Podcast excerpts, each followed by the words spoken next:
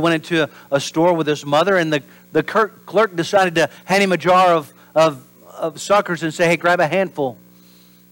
And reluctantly, the boy didn't take it. So the, the shopkeeper decided to reach in, grab him some suckers, and give him some candy. And they went outside, and his mom was like, What's wrong? Why is all of a sudden you're so shy about taking candy when we're in the store? Why don't you reach your hand in and get a handful like he asked you? He said, Mom, his hands are bigger than mine. it's pretty smart, isn't it? We stop and we think about the blessings that God gives us, and He wants to. He wants to give us more and more and more. And oftentimes, I don't think we really truly understand the blessings we have because of the benefits that God has given us.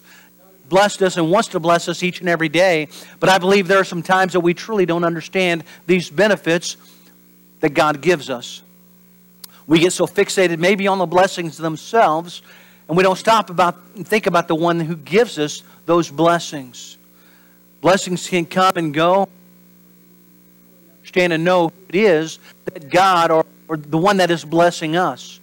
Oftentimes, I don't think we, we thank God. We, we don't go to God and, and offer up the, the thanks that we should for the blessings that He has given us. This morning, as we're looking here in the book of 2 Kings, chapter number 4, there's an account that we find. Elisha. Elisha, again, was ministering to the needs of this widow that we find here. So we're in 2 Kings, chapter number 4. We'll begin reading at verse number 1. So, and now there cried a certain woman of the wives of a person, of the sons of the prophets, unto Elisha, saying, Thy servant, thy son, husband, is dead. And thou knowest that thy servant did fear the Lord, and that the creditor is come to take upon, take unto him my two sons to be bondmen.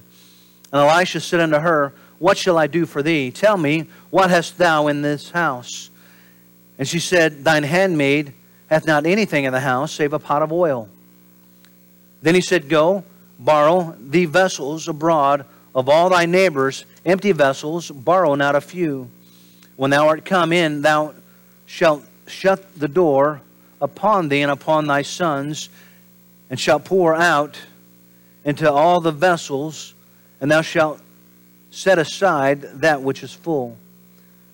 So she went from him and shut the door upon her and upon her sons, who brought the vessels to her, and she poured out. And it came to pass, when the vessels were full, that she said unto her sons, Bring me yet a vessel. And he said unto her, There is not a vessel more. And the oil stayed.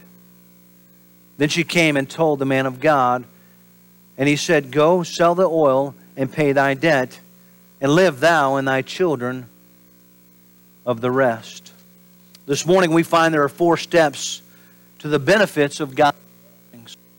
Four steps that we find in this account that will give us the benefit of God's blessings. Let's have a word of prayer as we get started in the message this morning. Lord, I thank you for the opportunity we have to, to come this morning to be able to worship you. Lord, I pray that the songs that we sang were encouraging. Lord, that the, the time of testimony, the time of praise and prayer requests, Lord, again, that was helpful to our, our congregation here. But Lord, as we come to the time of preaching, Lord, as we've opened up your word, we've read your, your scriptures this morning, Lord, I pray that this would be an even greater encouragement to those that are here. Lord, I pray that you'd help us understand what it is we need to do. Lord, uh, help us to learn from this account we find in Scripture. And Lord, I pray that your will will be done. Pray you'll have free reign in this place this morning. We thank you, we love you, we ask all this in Jesus' name. Amen. So, again, there's a lot of things that we can look at this morning from this account, but there's an old saying that goes beg, borrow, or steal, do whatever it's necessary to get what you want. And that's exactly what we find in this account here, except for the steal part. Uh, she did exactly that because she had a need. There was something that was going on in her life that she needed help with. What was it that she was going to do? How was it that she was going to overcome? we find is that she begged God. Number one is she begged. Go back and you read verses 1 and 2. Again, she had gone to the man of God. She had sought out Elisha the prophet and asked him, What do I do to meet this need? What is, what is it that I need to do to, to be able to help me in this time of need? This widow asked the prophet, How can I survive and make a living? It's not like I've got a retirement fund. It's not like that I can draw money out of Social Security or whatever. Uh, she had a need in her life. Judging by our comments, we could also look that maybe the boys were uh, a little bit younger. Maybe they weren't able to work, but they were going to be taken as payment for her debt. When was the last time you went before God asking or even begging Him to bless you? I think a lot of times we don't think about that. We may not go to God. We may not ask God for His blessings. We've got certain things. Sure, Lord, help me with this and help with that or whatever the case. But when was the last time you actually begged God to bless you?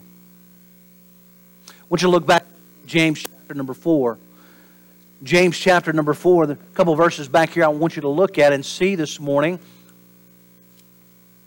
James chapter number 4. Look at verses 2 and 3 with me.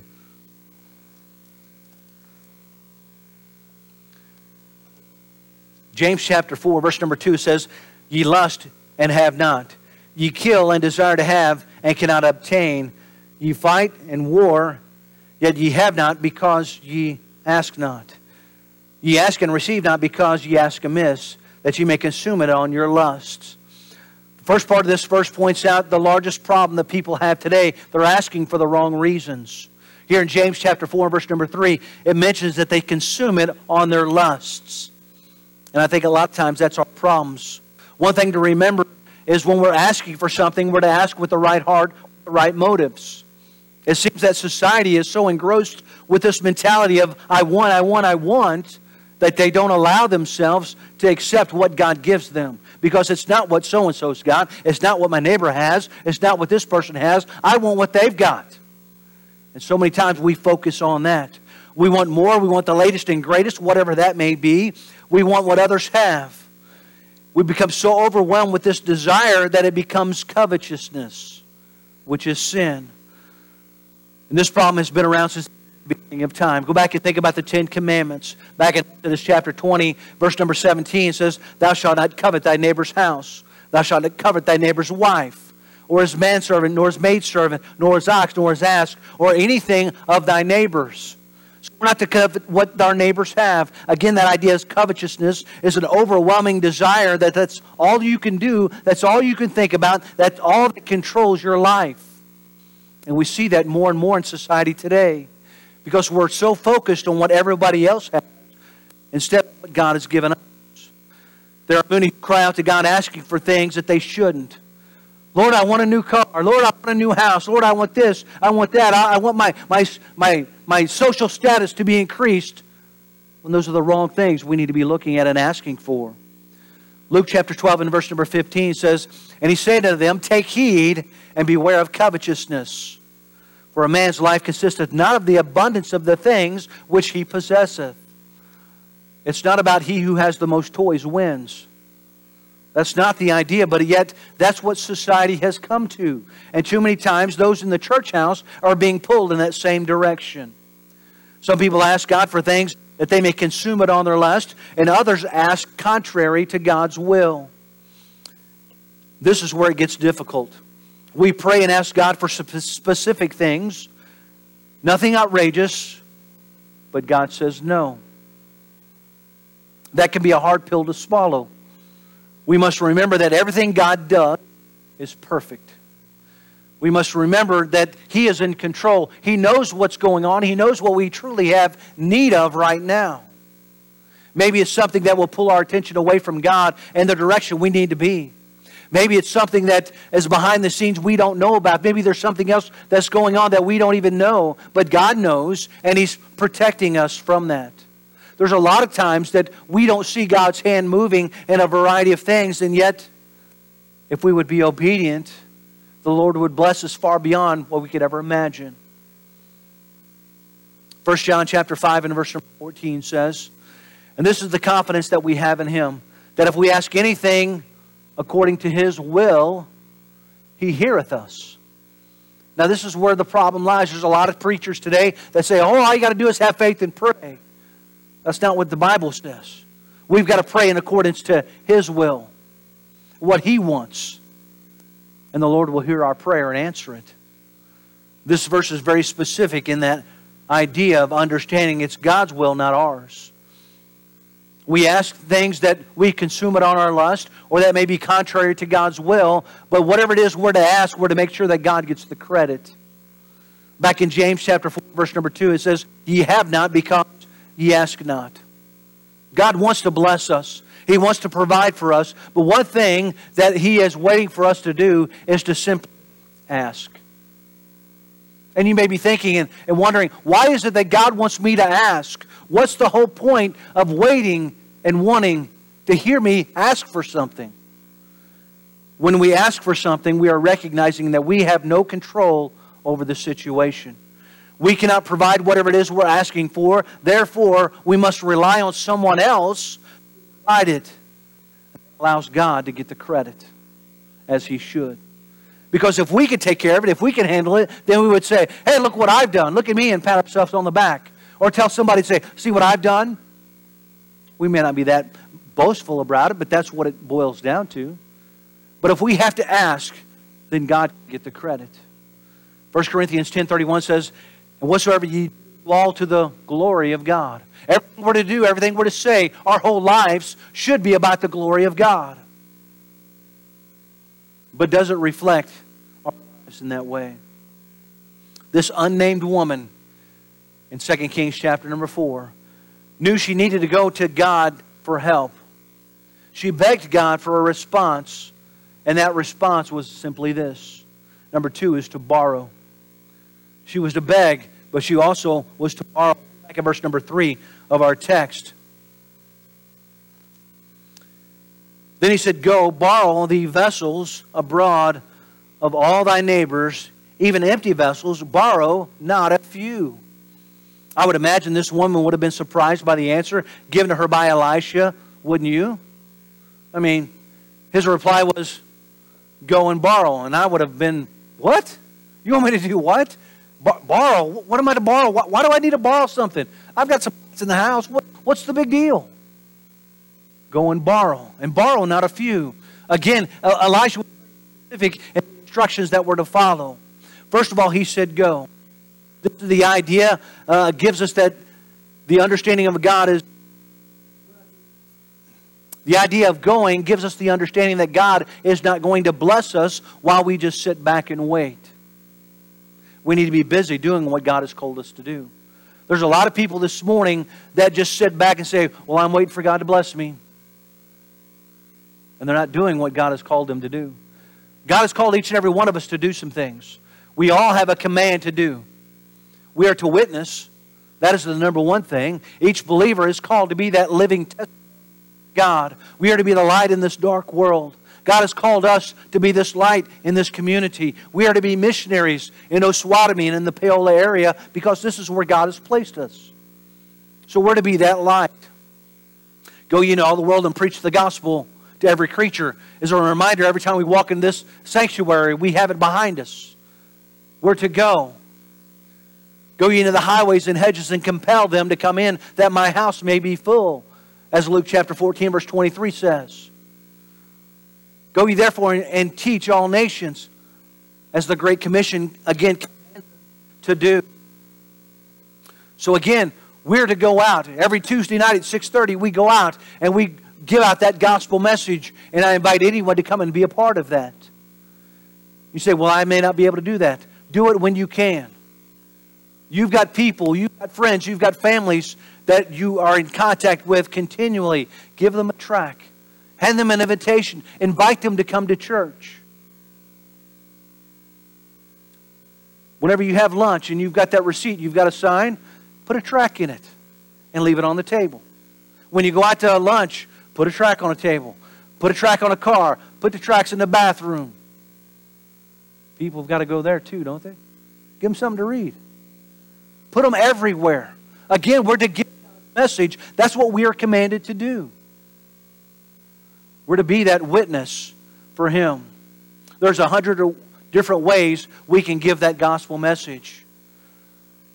But they do no good if we don't go and give it. So not only are we called to be a witness, we're called to work as well.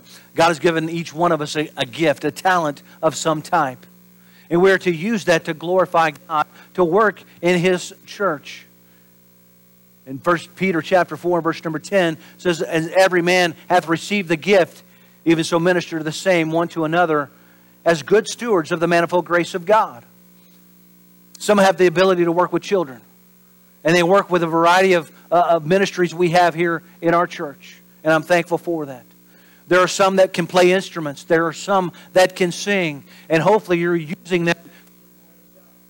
There are some that uh, can organize things or plan things. or some that can just be a faithful fill in. Whatever it is that God has given you the ability to do, you need to use it for the glory of God. Whatever we have needs to be used for Him. There's nothing worse than a wasted gift that God has given us. God has given you something, you need to use it for Him. Going is vitally important to be what God wants us to be. But notice, second, Elijah said to get. What's the point of going if we don't get anything? He didn't say, I want you to go and look at everyone's vessels. He didn't say, I want you to go and, and analyze the vessels that other people have. He didn't say, I want you to compare them. I didn't want you to calculate them. I don't want anything. I want you to go and get them. There has some that have the idea that, well, that's somebody else's job to go and get. Or, I, I don't have the right instructions or the ability to do that. One evangelist said, I'm just one beggar trying to tell another beggar where to get bread. That's all we're here to do. We're to share that message with others so others can get saved, so others can understand the, the wonderful grace of God that we so freely enjoy. But uh, that we cannot save anyone. It's not our job to do that. That's the Holy Spirit's job. But it is out the Word to sow that seed so that they can understand what salvation is about, so they can be drawn in and they can enjoy that. But let me ask you this when you go out and you hand out that invitation, that track, do you do it with the expectation that somebody would actually come to church? Do you invite people and say, Well, I know you're not going to come, but I'm going to invite you anyway? I'm afraid that's what a lot of people's mentality have. They may say, Well, hey, I've got this track. It's great. It's wonderful. It's the good news. It's how I got saved. And here, even though you're not going to read it, you'll probably throw it in the trash, but I'm going to give it to you anyway. We may not say that, but sometimes that's our attitude. That's our mentality on the inside. And we know God sees the heart of man, He knows our intentions. But do we do it with the right heart, the right attitude? Do we give out prayer, Lord, save this individual? Lord, if they're not saved, will they take this and read it? Do we hand the invitation expecting them to come? We need to do that. We need to have that mentality, that idea of, of hoping that they're coming, that expectation of good, that they will come, that they will accept Christ. Do we pray expecting to see visitors on Sunday morning? Do we pray expecting to see others come throughout the week or throughout other services that we have? That's what we need to do. In our text, Elisha says, Go. And he said, Get. But he didn't say just get a couple, he said, Get a generous amount. This has the idea of faith. Get all the vessels that you can from as many people as possible. Borrow not a few, that verse said. Elisha wanted this woman to have faith in God and that he can do the impossible. Is this our mentality when thinking about our Lord? That he can do the impossible? When we come to church, what is our ideas and thought? What do we expect to get out of church this morning? Do we have that unshakable faith of trusting in God and God alone? You know, I think sometimes we pray, Lord, I have a need this morning and, and I'm coming to you. I'm coming to church and I'm looking for that need. And we come to church and we look for anything but God. We have a need that needs to be worked out and we give it to God say, Lord, here's a problem. I need you to take care of it and work it out. And then we turn right around and pick it back up and figure out how we can fix it. We don't trust God. We don't look to Him to provide what it is we're asking for. We're looking at doing it ourselves. Elisha said, Borrow not a few. In other words, get as many as you can. She had no idea why she needed these vessels, but she was going to trust God. James chapter 1 and verse 6 says, But let him ask in faith, nothing wavering. For he that wavereth is like a wave on the sea, driven with the wind and tossed. How often do we put our complete trust in God? How many times do we come to God, ask for things, and then try to do it ourselves? We lack the faith to trust in God, whatever it is we are seeking. We see this woman begged. This woman borrowed. But next we find that she believed. Look with me at verse number 5 again. Verse number 5 says So she went from him and shut the door upon her and upon her sons, who brought the vessels to her, and she poured out. We see this woman did as she was to do. She and her sons borrowed as many vessels as they could. They went inside the house and closed the door. How would we have responded to this situation? Would have been maybe an attitude of doubt? Would there be some questions in our minds? Well, I, guess we have a couple of pots somewhere, kids. Uh, just go grab those and bring them here. That should be enough. That's all we need. Maybe your sons may have asked the question why, as many kids are prone to do. And she could have said, Well, you know, I, I don't know. Just, just go grab them. Our attitude tells us a lot about how we think about the situation we're in. There are some who come to church reluctantly and they put a fake smile on their face and say, Oh, it's good to see you, and I'm happy to be here.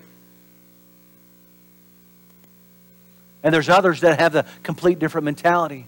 That they're excited that they have an opportunity to come to the house of God. That they can come and, and see other worshipers, other believers as they are, and be encouraged by them and by the Word. Why is that? Doubt in the one that we are supposed to be worshiping? Are we doubting the ability of the one that we supposedly put our trust and faith in? Are we lacking in faith and believing in the omnipotent, all powerful God? We again have to realize who this woman was. Her husband served the Lord faithfully, and I'm sure that he taught his family to do the same. So this was not someone who didn't know God. I would believe that this woman was not a doubter, but somebody of deep faith. We don't find in this account where she tried to reason with Elijah or even ask the question why. I would have asked why. Why should I get more? What, what is the vessels? She didn't ask that question. We don't see where she reluctantly decided, well, okay, that's what he decided to do. Maybe I'll do that next week. Maybe I'll, I'll do that next month, or, or that's a tomorrow thing. We don't see that either. She had a need. She went to the man of God and asked him to petition the Lord for an answer. She could have been asking the, the creditors, hey, um, I know I owe you some money, but can you uh, give me a little bit more credit? Uh, maybe just give me some more time to pay it off. I promise I'll get it to you. Maybe she should have gone to Elisha and said, hey, can you go down and for me? Can you go talk to him? See what they say if, if you come. I mean, you're a prophet, so obviously they're going to respect you. Can you go down? We find nothing like that in Scripture. She did what she was told to do. Not only this woman believed, but she showed her sons an example of faith, and they believed. Maybe she said, Boys, come around. Look, I talked to the prophet, and he told me to do something. This is what we're going to do. We need to go get all the pots we can and bring them in. But God's going to do something great. God's going to work in our family. We've just got to learn to trust Him. Now, boys, go. And the boys went. And they gathered all the different things. They didn't complain. They didn't question. They showed a sign of devotion to God. Maybe they went up. Hey, uh, how, you doing? Uh, I'm, I'm Joe. I live next door. Can I borrow all the vessels you've got? God's going to do a great thing in our family. I know it is. Mom said so, and, and she talked to the prophet. That's what Elisha said. So, can we borrow some, some pots? Uh, you got any, any flower pots? Got anything? Anything we can borrow? The Lord's going to do something great. Maybe they were excited about what was going to happen. How excited do we get when we know God is going to work in our life? Well, maybe He will. Maybe He won't. I don't know. Kind of seems how it is sometimes. Why don't we get excited about God working in our lives, doing a, a great thing for us? But again, they had that devotion to God. They were expecting to do something. If they doubted, they wouldn't have borrowed those vessels. If they didn't believe, they wouldn't have gone into the house and shut the doors. This is in action. There are a lot of Christians this morning who are expecting God to do something great in their lives, but they're sitting back doing nothing. And even Jesus himself said, I must be about my Father's business. There's something we need to be doing. We can't expect God to bless our lives if we're not willing to go and do what He calls us to do. Chapter 2 and verse 6, 17 and 18 says, Even so faith, if it hath not works, is dead, being alone. Yeah, man may say, Thou hast faith, and I have works. Show me thy faith without thy works, and I will show thee my faith by my works. God expects us to have faith, but also to put that faith into action. Determined to have a faith to trust God and faith to follow His directions. What happened because this family believed? What was it that happened next? We see number four that they were blessed. They were blessed. Look at verses 6 and 7 with me. And it came to pass when the vessels were full that she said unto her sons, Bring me yet a vessel. And he said unto her, There is not a vessel more. And the oil stayed. Then she came and told the man of God, and he said, Go, sell the oil, and pay thy debt, and live thou and thy children of the rest.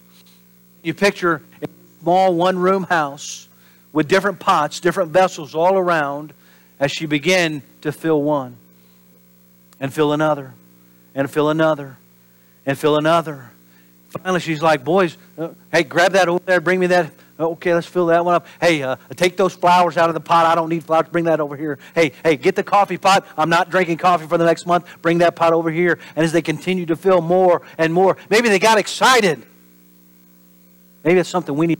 Let's go get some pots. Amen start filling them and let the Lord fill them. They got excited what was going on. Hey, uh, it's getting full. Hey, it's getting full. This thing's not going empty, but I'm filling this one and I'm filling that one and I'm filling that one. Hey, bring me more. and her son. That's it. Excuse me. he said, We don't have any more. That's all we've got. We filled everything we've got. Mom, I even grabbed the cup off the sink that I used to brush my teeth with. It's full. Everything's got oil in it. Again, it's an idea of faith. They couldn't go outside and grab more. They couldn't run down the street and buy more. They were to bring in everything they could. Having an idea of faith, putting it into action, and allowing God to bless them. This is the same faith that happened to Elijah in the widow. Elijah came to her and asked her to make him a cake to eat.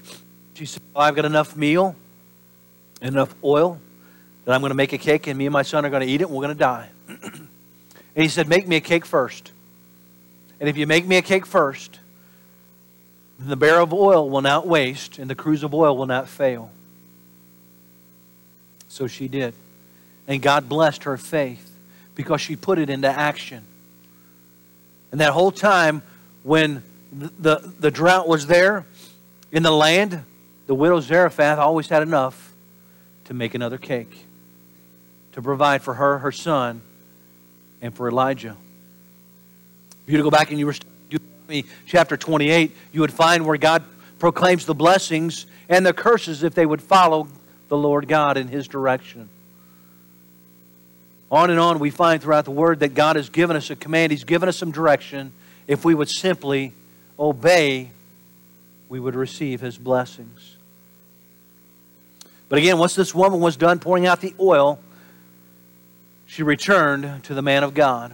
Again, Scripture tells us that she went in, she shut the door, and I'm sure Elijah wasn't sitting out outside watching what was going on. So she went and told him. Hey, Elisha, let me tell you what happened. I was obedient. I did exactly what you said, and man, the Lord blessed us We've got all these pots of oil all over the place. I don't know what to do with them all. And what did he say to do? I want you to go and sell them. This was not so she had oil for the rest of her life, it was so that the Lord could bless her. Take that oil and sell it. Pay off your debt. And that would have been enough, wouldn't it? Pay off the debt, we'd have been good. But this is exceeding blessings that's beyond just paying off the debt. He said, take the rest of it and sell it and live off of it. Now, could you imagine if she would have said, grab those couple pots and that's all we've got? Maybe it would have been pay off the debt, but that would have been it.